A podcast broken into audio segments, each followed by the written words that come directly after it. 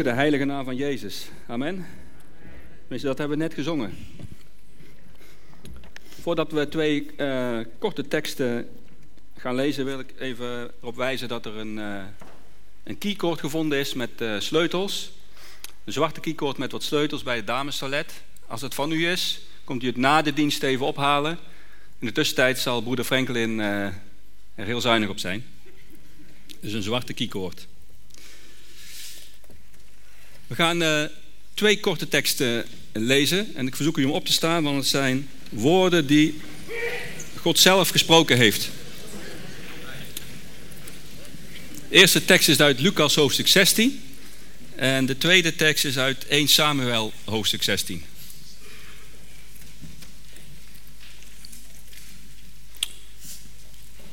Uh, Jezus is, aan het, is eigenlijk aan zijn leerlingen is hij aan het vertellen. En hij gebruikt daarvoor hele eenvoudige voorbeelden.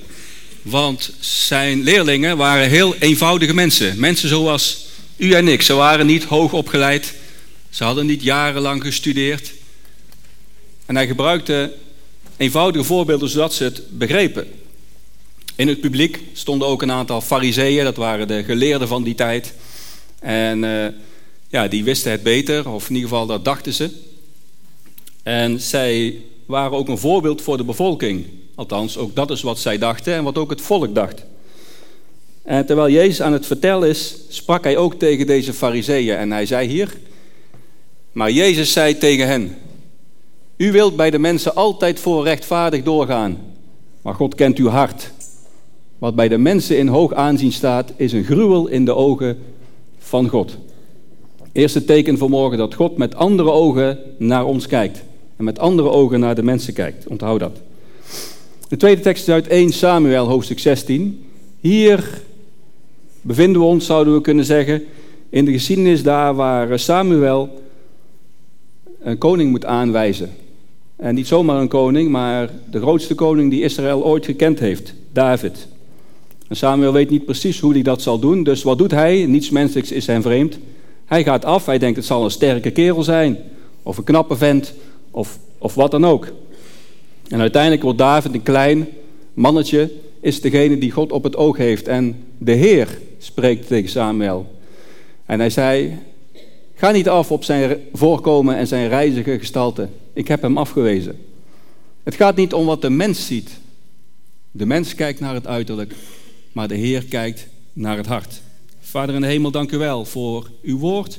Uw woord is de waarheid. Heer, er is maar één waarheid en dat is uw woord. Dank u voor uw woord.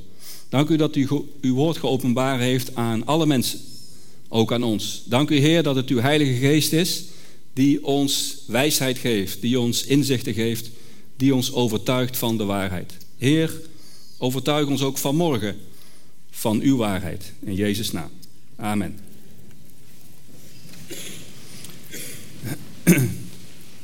Als uh, titel heb ik vanmorgen gekozen: uh, Het Nijlpaardsyndroom.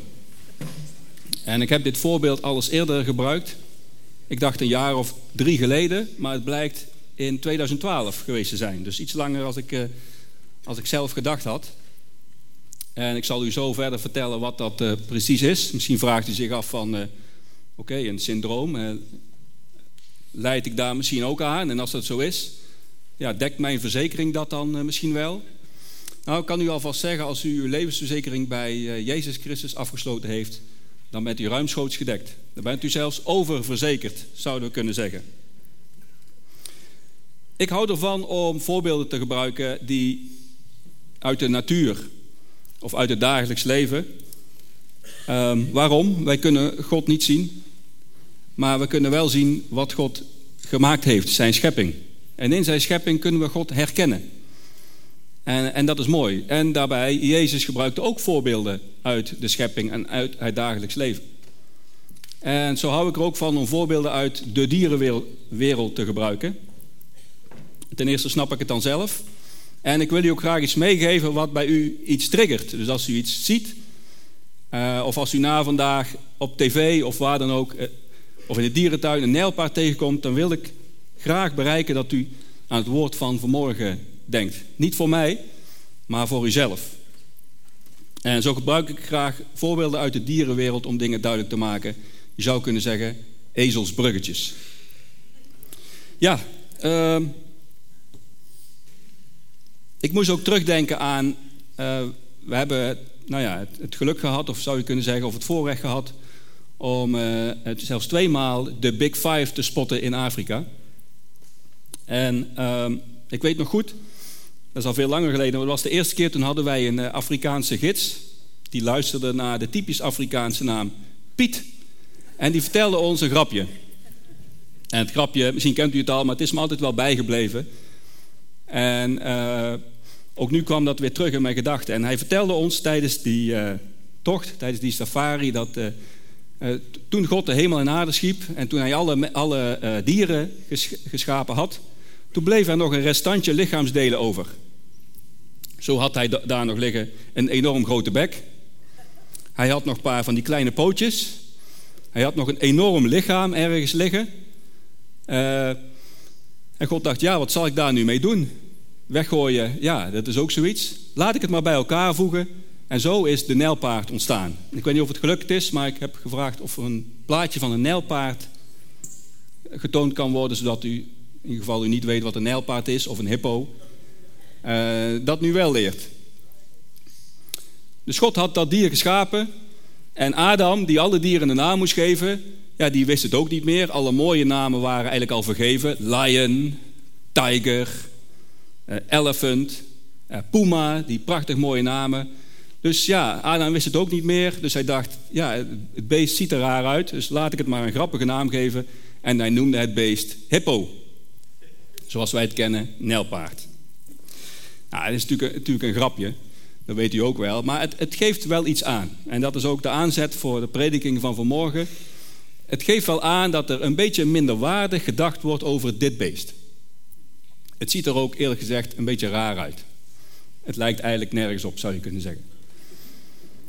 Maar de nijlpaard is een beetje een minderwaardig uh, beest. Het is ook een heel vreemd beest. Ik heb me daar eens in verdiept, in dit, in dit uh, vreemde beest. En ik heb een aantal interessante dingen ontdekt. Deze nijlpaard, dit beest, die leeft grotendeels in het water. Wist je dat? Maar hij eet geen vis. Deze nijlpaard die slaapt zelfs in het water. Maar hij kan niet zwemmen. Als u naar zijn uh, kop kijkt, dan ziet u daar een enorm grote bek met grote kiezen en tanden erin. Toch is het een planteneter. Hij eet geen vlees.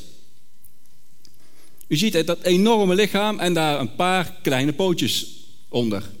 Wist u dat dit beest bijna 30 km per uur kan rennen? Zo snel. Dus als u een nijlpaard achter u aan heeft, zult u moeten zorgen dat u heel hard kunt rennen. Zou u niet zeggen als je dit beest ziet. En misschien wel nog het meest eigenaardige van dit beest is dat hij zich vaak verstopt. Of in het water, of onder bosjes, onder planten. Daar verstopt hij zich. Maar dit beest heeft geen natuurlijke vijanden. Kortom, je zou kunnen zeggen, in de ogen van de mensen is deze nijlpaard eigenlijk een vreemde eend. Goed, ik kom daar straks op terug. Want deze nijlpaard wijkt ook verder af van zijn omgeving. Hij valt op door zijn gedrag. Hij valt op door zijn, nou, hoe hij eruit ziet. En hij valt op door zijn reputatie. Hij heeft een beetje een bijzondere reputatie. Het is ook een heel schuchter beest. Hij verstopt zich, wat ik al zei, terwijl hij geen vijanden heeft. Hij heeft een probleem met zijn uh, uh, uh, gevoel van eigenwaarde, zou je kunnen zeggen. Misschien heeft hij een probleem met zelfvertrouwen. Hij is schuchter. Misschien is dat zo gevormd door de meningen van mensen. Of door de meningen van zijn mededieren, die hem misschien wel uitlachen. Hij is een schuchter dier geworden en wat je merkt aan schuchtere dieren, maar ook wel aan schuchtere mensen, is dat ze zich in een hoekje laten eh, duwen en dan plotseling van zich afbijten. Dat is hun reactie op wat hun overkomt, wat hun gebeurt. Dit komt door dat ze afgewezen zijn, dat ze geen vertrouwen hebben. Door alles wat hun misschien overkomen is in hun leven, gaan ze van zich afbijten. En dat wil ik vanmorgen noemen het nijlpaardsyndroom. En mijn vraag aan u vanmorgen is, Leidt u misschien ook aan dit syndroom? Het zou zomaar kunnen. Maar geen nood. Wat ik al zei, We zijn meer dan oververzekerd bij de Heer Jezus en bij God. Want God kijkt namelijk met hele andere ogen. We hebben die teksten gelezen. En God kijkt anders naar ons dan hoe wij naar elkaar kijken. Of hoe wij naar de omgeving kijken. God is de schepper van hemel en aarde. God is de schepper van hemel en aarde. Amen. Hij heeft alles gemaakt. Hij heeft alles geschapen precies zoals hij het wilde. En alles wat God gemaakt heeft, is kostbaar in zijn ogen. Alles wat hij gemaakt heeft, is waardevol in zijn ogen. Alles wat hij gemaakt heeft, is goed. Alles wat hij gemaakt heeft, wat ik zei, is kostbaar.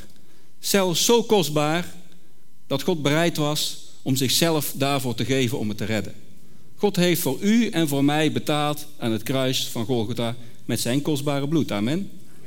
Amen. Dank u wel. Maar wij, wij zijn zijn schepsel. En wij laten ons, ik spreek ook voor mezelf, maar ik denk ook voor u of voor een deel van u. Er zijn altijd uitzonderingen. Wij mensen laten ons vrij snel beïnvloeden door onze omgeving. En door wat mensen van ons zeggen. Door hoe mensen over ons denken. Hoe mensen ons beoordelen. Wat mensen van ons vinden. Of ze ons wel goed vinden. Of we er wel bij horen. Of we wel uh, er mooi uitzien. Of we knap zijn of niet knap. Een beetje subjectieve waarneming is dat door mensen. Maar zo laten we ons beïnvloeden. En zo kan het ons zelfvertrouwen wel eens wegroven. In het uiterste geval kan het zelfs ons geloof wel eens uh, ja, minder laten worden of zelfs afnemen. En dat is begrijpelijk. Ik wil het niet logisch noemen, maar het is begrijpelijk, het gebeurt. Maar het is niet terecht, het is volkomen onterecht. Want God kijkt heel anders naar ons. God kijkt met zijn ogen naar ons. En wij mensen hebben daar wel eens moeite mee om dat te begrijpen en daarom, daaraan vast te houden. En daarom wil ik vanmorgen het voorbeeld van dit beest aanhalen. Om u straks te laten zien, nu u gehoord heeft hoe wij over dit beest denken, in zijn algemeenheid. En straks wil ik u laten zien hoe God over dit beest denkt. Want God vernoemt dit beest in zijn woord, in de Bijbel. En hij vernoemt het beest, dit beest, in het boek Job. Job is misschien wel de meest bekende Bijbelse persoon in de wereld. Of mensen nu wel of niet ooit in de Bijbel gelezen hebben. Ze kennen allemaal Job. Er is zelfs een spreekwoord bedacht en dat luidt: Zo arm als Job. En ik vond dat een beetje vreemd. Ik ben misschien zelf ook een beetje vreemd. Maar ik denk, als ik het boek Job lees, dan was Job het grootste deel van zijn leven ongelooflijk rijk. En toch ken ik geen spreekwoord dat zegt zo rijk als Job. Maar goed, dat even terzijde. We kennen zo arm als Job. En in het boek Job beschrijft God een groot beest. Een monster is de letterlijke vertaling. En in de nieuwe Bijbelvertaling staat het woord nijlpaard. Kom ik straks op terug, wat ik al zei. Iedereen kent de geschiedenis van Job. In ieder geval op, op hoofdlijnen. En als je Job heel kort wil samenvatten. Job was een rijke man, alles werd hem afgenomen. Hij werd zo arm als Job en later werd hij weer rijk. Dat is in één zin de samenvatting van het boek Job. En dat is hoe de mensen Job over het algemeen wel kennen. Maar er gebeurt veel meer in het boek van deze Job. En als deze Job daadwerkelijk een persoon is geweest die geleefd heeft in de geschiedenis, dan heeft hij ongelooflijk veel meegemaakt en kunnen wij erg veel van hem leren. Je zou kunnen zeggen dat Job het slachtoffer is van een machtsstrijd tussen God en de duivel. Niet dat er een machtsstrijd is tussen God en de duivel, want de duivel is een lang verslagen vijand door God zelf. Maar het is interessant, als u Job 2 leest, kunt u dit teruglezen. Uh, dat er in ieder geval een gesprek is tussen God en de duivel. En God wijst op Job. Hij zegt: Heb je, duivel, je hebt gezworven over de aarde, zoals je kunt lezen, maar heb je gelet op deze man, op deze Job? Er is geen rechtvaardige man op deze aarde. Je vindt geen betere persoon op de aarde dan Job. God was trots op Job. En geloof dat God ook trots is op u. En trots is op mij. God is trots op ons. En de duivel krijgt, je zou kunnen zeggen, de kans of gelegenheid om Job aan te pakken. En zijn wijze les. Want Job, of sorry, de duivel had de toestemming nodig van God om in het leven van Job aan de gang te gaan. En als we dicht bij de Heer blijven, dicht bij God blijven, dan heeft de duivel geen kans in ons leven. Onthoud dat en hou u daaraan vast. Maar de duivel krijgt de kans bij Job. En hij neemt hem alles af. Zijn vee, zijn bezit, zijn knechten, zijn personeel zou je kunnen zeggen. En zelfs zijn kinderen. Zelfs zijn kinderen. En als u Job leest, dan leert u en leest u dat deze Job eigenlijk een bezorgde man was. Hij leefde in de vrezen uh, van God. Hij was altijd met God bezig. Hij wilde zorgen dat hij recht stond, dat hij niet zondigde. Hij was ook bezorgd over zijn uh, familie, over zijn kinderen. En als zijn kinderen uitgingen om te feesten, als ze misschien carnaval gingen vieren, dan was hij aan het bidden. En dan was hij aan het strijden. En dan bad hij voor zijn kinderen. En dan offerde hij, lezen we in de Bijbel. Zodat zijn kinderen maar behouden zouden blijven. Het is goed om te bidden voor onze kinderen, ook als ze een andere weg volgen. Is het goed en nodig dat we blijven bidden voor onze kinderen? En dat is wat deze Job deed. Hij deed er alles aan om recht te blijven staan tegenover God. En toch bleek dat ook voor hem geen garantie. Dat het hem altijd maar goed zou gaan. Het bleek ook niet zo dat Job dus alles wist over God. Nee, helemaal niet. Maar hij wilde die God dienen. En hij had zo zijn vragen en zo zijn zorgen. En hij vroeg zich dingen af, waarom dit en waarom dat. Dat lezen we mooi in de volgende tekst. Dus we zullen eens kijken naar de wijze woorden van Job. Als dat lukt. In Job 24, vers 1. Misschien even schakelen.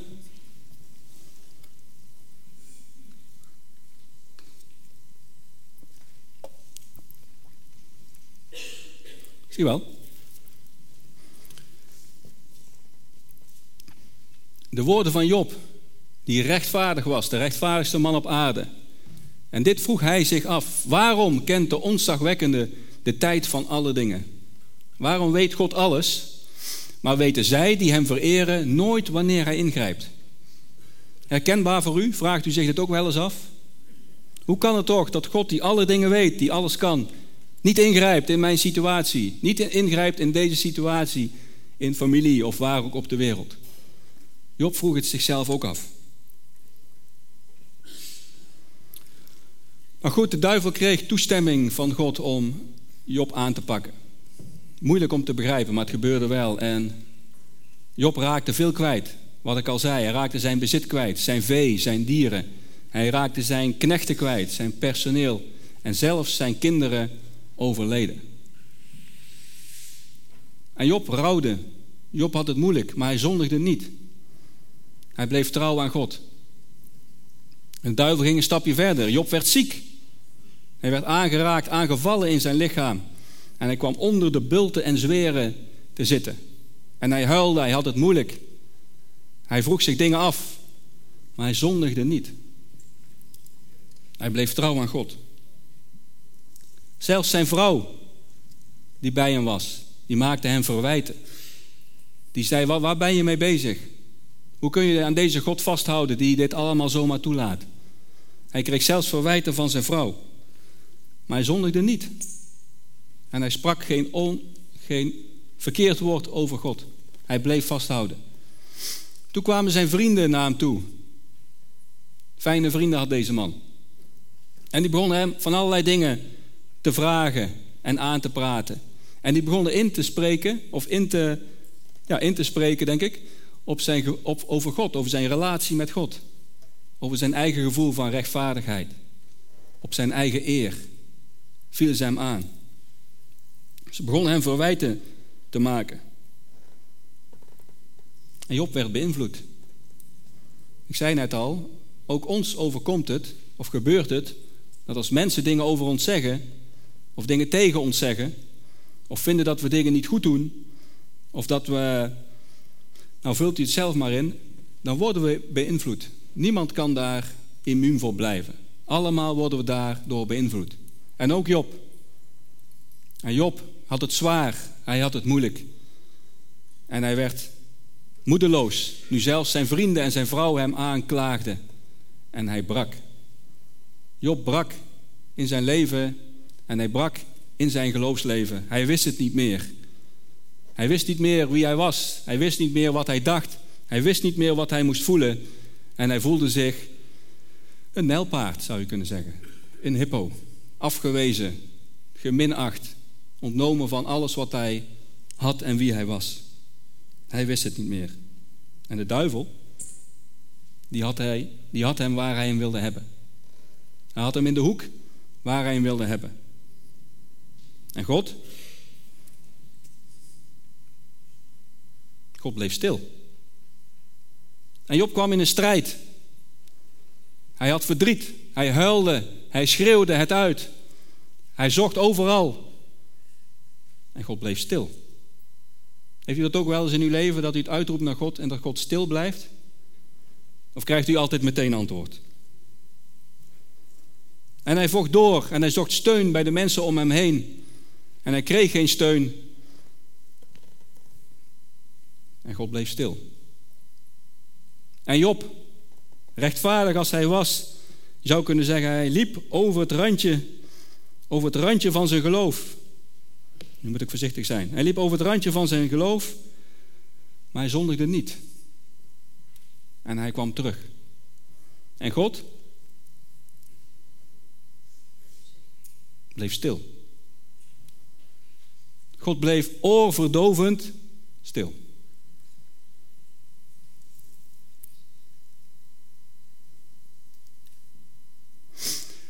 En hij werd een man met vragen. Hij ging waarom vragen stellen. Job ging klagen bij God. Ja, hij ging naar God. Maar hij kwam daar met zijn klagen, met zijn vragen. Waarom dit? Waarom overkomt mij dit? Kent u van die mensen die altijd denken dat de buren het beter hebben? Herkent u die gedachte dat u denkt, de ongelovigen hebben het beter dan de gelovigen? Niet? Alleen ik? Hoe kan het toch zo zijn dat die buurman van mij elk jaar een nieuwe auto heeft? Hoe kan het toch zo zijn dat die andere buurman van mij uh, drie keer per jaar op vakantie gaat?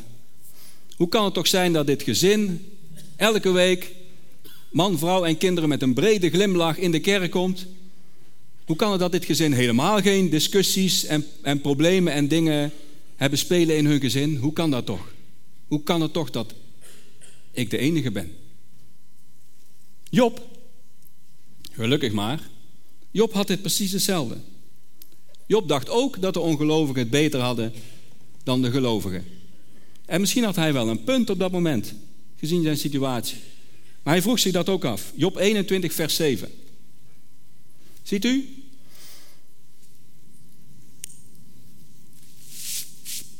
Zelfs Job had deze gedachte. Waarom leven goddelozen lang en tot in hun ouderdom welvarend en gezond? Waarom hebben de mensen buiten de kerk het ogenschijnlijk beter dan ons? Nou, als ik één ding geleerd heb uit, deze, uit dit verhaal, is dat Job moest rijpen. Hij moest rijpen in het begrijpen. Ik heb dat wel eens vaker aangehaald. Hij moest rijpen in het begrijpen wie God is en hoe hij is en wat hij doet of niet doet. En vaak zien wij, nu herkent dat, dat geloof, standvastigheid en volhouden in moeilijke tijden leidt tot het rijpen in het geloof. Leidt totdat we God beter leren begrijpen. Dat we meer van God leren in ons leven, Hem meer zien. Vaak, bijna altijd, dragen moeilijke tijden daaraan bij. God gebruikt die moeilijke tijden in ons leven, zodat we Hem beter leren kennen. Romeinen 8. Lees het thuis maar eens na. Nu heb ik een paar keer gezegd dat God stil bleef. En dat was ook zo. In deze moeilijke periode in het leven van Job bleef God overdovend stil. Maar niet voor altijd. Want Job heeft wel degelijk een antwoord gehad. En dat gaan we straks lezen. Dus God sprak uiteindelijk wel degelijk tegen Job. Maar weet u wat me opviel? Job kreeg wel antwoord, maar hij kreeg geen uitleg. Job heeft nooit uitleg gehad van God waarom hem alles afgenomen werd. Waarom hij zijn kinderen moest verliezen. Waarom hij zo vreselijk ziek moest worden. Hij werd volledig hersteld in alles wat hij had, zelfs het dubbele van wat hij had. Maar Job heeft nooit uitleg gekregen. God is ons geen enkele uitleg verschuldigd. Is jammer, hè? Maar God is rechtvaardig. En God is groot. Hij is de Allerhoogste. Hij is de schepper van hemel en aarde. En hij is ons geen enkele uitleg verschuldigd. Maar als we vasthouden aan Hem, dan zal Hij uiteindelijk antwoorden. Dan zal Hij ons uiteindelijk uitredden uit onze situatie of leiden door de situatie. Job kreeg nooit uitleg van God, maar God bleef trots op Job en wie hij was. Zelfs met al zijn vragen, zelfs met al zijn zorgen, zelfs met al zijn klagen. Nou zijn er een aantal hele interessante overeenkomsten te vinden tussen, is misschien een overgang voor u, maar een heel aantal interessante overeenkomsten te vinden tussen Job en Jezus. Wist u dat? Job werd door God genoemd de, recht, de rechtvaardigste man op aarde. God wees op Job. Kijk eens naar Job. Ik hou van hem.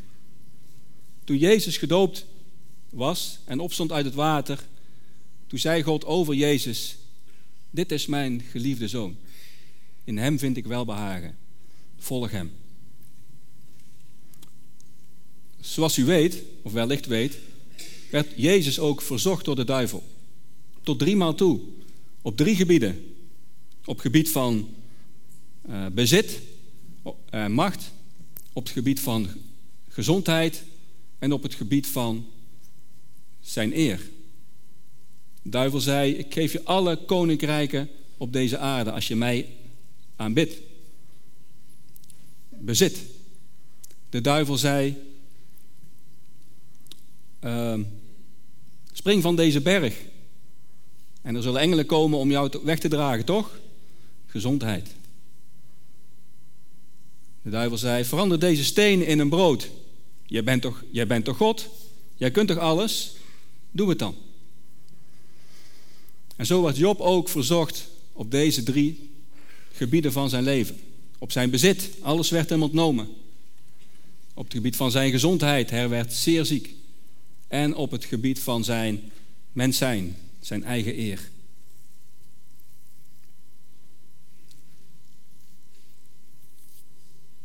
Je zou kunnen zeggen dat God Job gebruikte of liet gebruiken om de duivel een lesje te leren. Dat zou je kunnen zeggen. En daarnaast weten we dat God zijn zoon offerde, Jezus offerde, om de duivel definitief te verslaan. De macht van de dood is verbroken. Jezus heeft betaald aan het kruis voor ons en heeft de duivel definitief verslagen. Amen.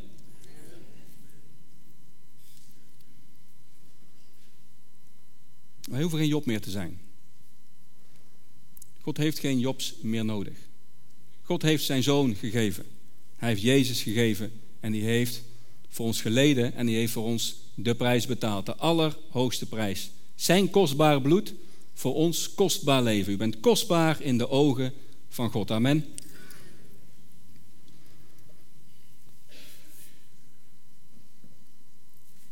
Job 22, vers 3 en 4.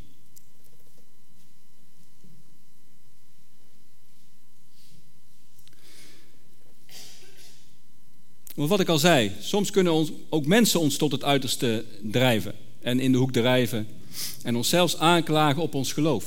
En deze drie mooie vrienden die Job had, met een paar moeilijke namen, die deden dat ook. Na zijn vrouw kwamen ook die drie vrienden naar hem toe.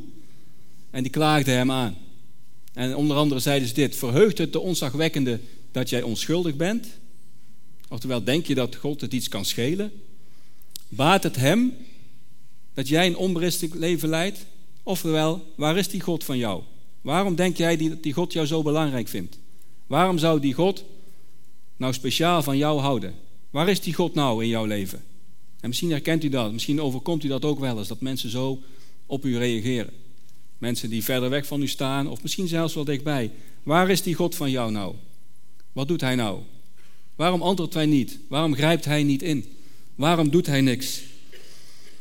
En zoals ik al zei, antwoordt God uiteindelijk toch. In Job 40 kunt u dat lezen en we gaan dat zo meteen lezen. Zo meteen. God geeft antwoord aan Job. En het mooie van dit verhaal is dat we lezen dat God antwoordt vanuit de storm. God antwoordt niet vanuit zijn troon. God antwoordt niet van ver weg. Maar God antwoordt vanuit een storm. Diezelfde storm waar deze Job in zat. Diezelfde storm waarin hij al die tijd al aan het uh, overleven was.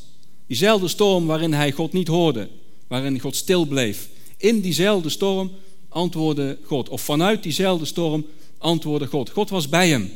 God had hem niet verlaten. God had hem niet losgelaten. God kan blijkbaar, dat lezen we, wel eens stil zijn. Blijkbaar is het zo dat God niet altijd antwoordt. Maar God is daarbij. God is in die storm. Talloze voorbeelden in de Bijbel waarin we dit kunnen lezen. Dat God met ons in onze storm is. En hij gaat door de storm samen met ons. En uiteindelijk antwoordt hij. Al kan hij ook tijden stil zijn. God antwoordt vanuit die storm. Prachtig om te lezen, ook bemoedigend om te lezen. God is niet ver weg. Hij is hoog verheven, maar hij is niet hoog en ver weg. Hij is bij u. Hij is in uw storm. Bij u in die storm. Dus zoek hem dan in die storm. En vecht uw gevecht niet alleen. Strijd uw strijd niet alleen, maar ga naar God toe. En ja, stormen kunnen zwaar zijn. Stormen kunnen hard zijn, maar God is daarbij. En uiteindelijk antwoordt God vanuit die storm. Waarom bleef hij dan zo lang stil? Als u nu een antwoord verwacht, moet ik u teleurstellen. Ik weet het niet. Ik weet het niet. Job moest rijpen in het begrijpen. Misschien moeten wij ook wel eens tijden hebben waarin we moeten rijpen. Rijpen in ons geloof. Rijpen in de dingen waar we voor staan. Rijpen in ons leven. Om te ontdekken dat God altijd groter is dan ons. Groter is dan onze zorgen en problemen. En groter is dan de storm. En God uiteindelijk de storm zal stillen. Uiteindelijk tegen de storm zal zeggen: Ga liggen, want ik ga nu antwoorden. Rijpen in het begrijpen. En dat is de clue. Dat is de sleutel van morgen. Vasthouden aan God, ook in je moeilijke tijden. Ook in tijden waarin mensen je afwijzen. Ook in tijden waarin mensen je misschien op je neerkijken of minder waardig vinden of, of denken, nou, je bent ook maar een uh, vreemde snuiter of een vreemde eet, eend. Vasthouden aan God, want we zijn kostbaar in de ogen van God.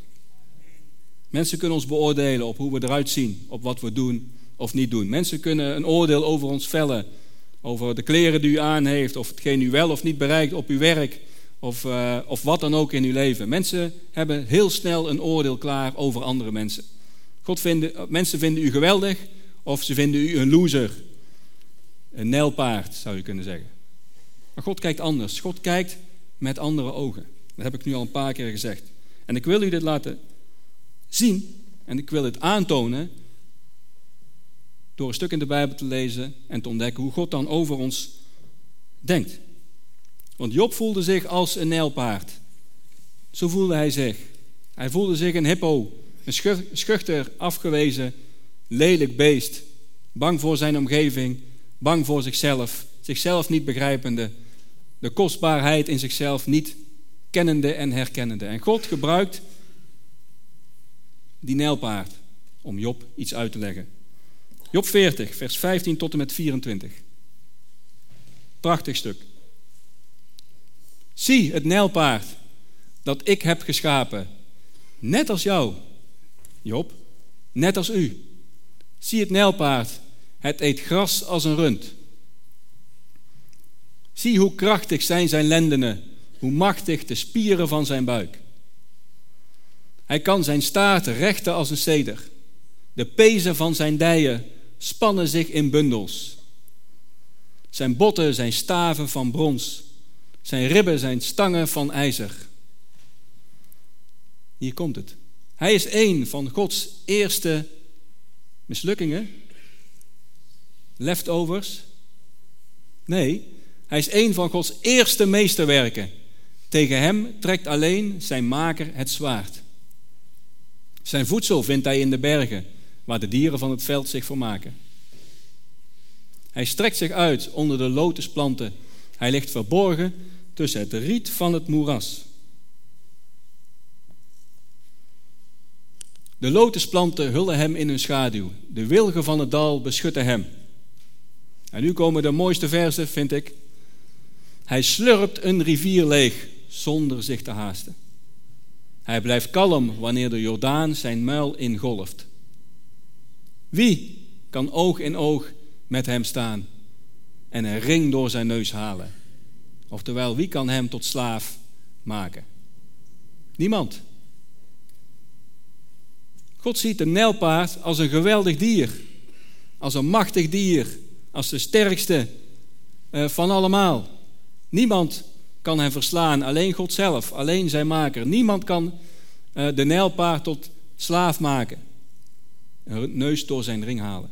De nijlpaard is in de ogen van God een meesterwerk, zijn eerste meesterwerk.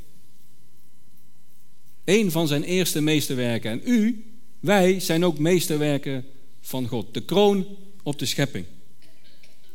We zijn gemaakt naar zijn beeld. Hij houdt van ons. God houdt van u. God heeft u lief. God is u niet uit het oog verloren. Ook al kan hij wel eens stil zijn. U bent kostbaar in zijn ogen. Zeer kostbaar. En God heeft de prijs voor u betaald met zijn kostbare bloed. Het bloed van zijn zoon Jezus aan het kruis. Dus laat u alstublieft door niemand ooit wijsmaken dat u er niet bij hoort. Weet u, er zijn heel veel dingen waar we niet eens bij moeten willen horen. Maar laat u nooit en te nimmer door iemand wijsmaakt dat u te min bent. Dat u niet goed genoeg bent. Dat u lelijk bent. Dat u iets niet kunt. Uh, ik weet niet wat allemaal, want u bent kostbaar in de ogen van God. Hij heeft u gemaakt. En u, hij heeft u gemaakt naar zijn beeld. U bent zoals God wilde dat u zou zijn, of u dat nu leuk vindt of niet. En ja, we kunnen onszelf verbeteren. Ja, we moeten onszelf verzorgen. Ja, we kunnen onszelf uh, uitdagen in dingen, in, dingen leren. Uh, uitdagen in onze carrières op het werk. We moeten en mogen ons best doen. God heeft u niet voor niets al die talenten gegeven die u heeft. Die heeft Hij gegeven, zodat u en wij er iets mee doen. Ontplooien, tot ontplooiing brengen. Maar u bent zoals God u heeft willen maken. U bent kostbaar in zijn ogen. Dus laat u door niemand ooit iets wijsmaken dat u er niet bij zou horen of dat u een nijlpaard bent. Weet u, als u dit gelezen heeft, als ik dit gelezen heb, dan wil ik eigenlijk best een nijlpaard zijn. Want als God zo over mij denkt, dan teken ik ervoor om een nijlpaard te zijn. En dan wil ik die rivier wel leeg slurpen op mijn gemak. Dan wil ik wel een nijlpaard zijn. Als God maar van mij houdt. Als God mij maar kostbaar vindt. Maar u bent geen nijlpaard. U bent veel meer dan een nijlpaard. U bent de kroon op de schepping. U bent gered door het bloed van Jezus. Als u aan Jezus vasthoudt. Dan heeft u een levensverzekering in de hemel. En de kosten zijn ruimschoots gedekt. Amen. Vader in de hemel, dank u wel, Heer, voor wie u bent. Heer, u bent zo wijs. U heeft zoveel wijsheid. U heeft zoveel kennis. Heer, wij denken vaak dat we alles weten. Wij denken vaak wijs te zijn en soms zijn we dat ook, maar meestal zijn we eigenwijs. Heer, maar u heeft alle wijsheid. Heer, u denkt anders. U kijkt met andere ogen. U ziet ons anders. U ziet ons niet door de ogen van mensen, maar u ziet ons door de ogen van uw zoon Jezus. Dank u wel, Heer, voor uw goedheid en uw genade. Dank u dat u de wereld op zijn kop zet. Heer, dank u dat u wat wijs is voor de wijze in deze wereld tot dwaasheid maakt. Dank u, Heer, dat u van ons houdt. Dank u dat u zo goed bent. Dank u, Heer, dat we mogen weten en ervan overtuigd zijn dat als we u aannemen in ons hart, Heer, dat we gered zijn. Heer, en dat het bloed van Jezus ons bedekt. En dat uw liefde ons overspoelt. O Heer, dank u wel, Heer. Heer, ik bid, Heer, voor ons. Ik bid voor uw geliefde gemeente. Ik bid voor een ieder die hier zit. Heer, dat ze uw overtuiging mogen ontvangen. Dat u van hen houdt. Heer, dat ze de wapenen zullen ontvangen van uw geest. Dat niemand hun nooit iets wijs zal kunnen maken. Dat ze ergens niet bij horen of niet goed genoeg zijn. Dat ze er niet toe doen. Heer, we zijn kostbaar in uw ogen. Kostbaar in uw ogen. Dank u, Heer. Dank u voor uw goedheid en uw trouw. Dank u voor de zegen die u wilt geven. Heer, en ik wil de zegen die u wilt geven doorgeven aan deze gemeente. Heer, en ze ook ja, wegzenden met uw zegen. En de zekerheid dat de, uw liefde, de liefde van God de Vader en de genade van zijn Zoon Jezus en de bijstand, de dagelijkse bijstand, de troost en de wijsheid van God de Heilige Geest met een ieder is. Wees gezegend in Jezus' naam. Amen.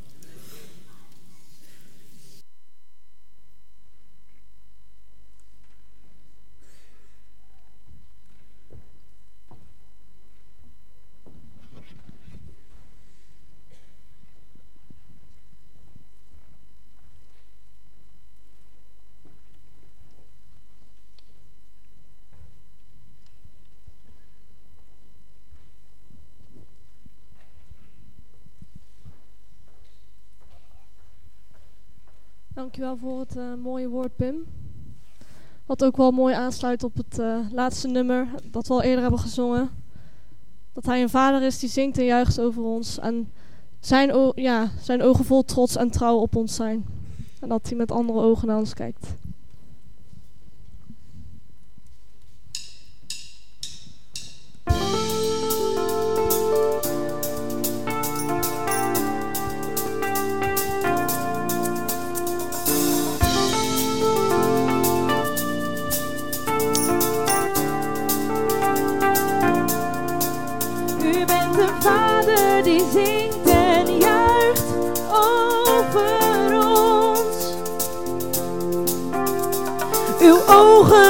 Trots en trouw zijn op ons.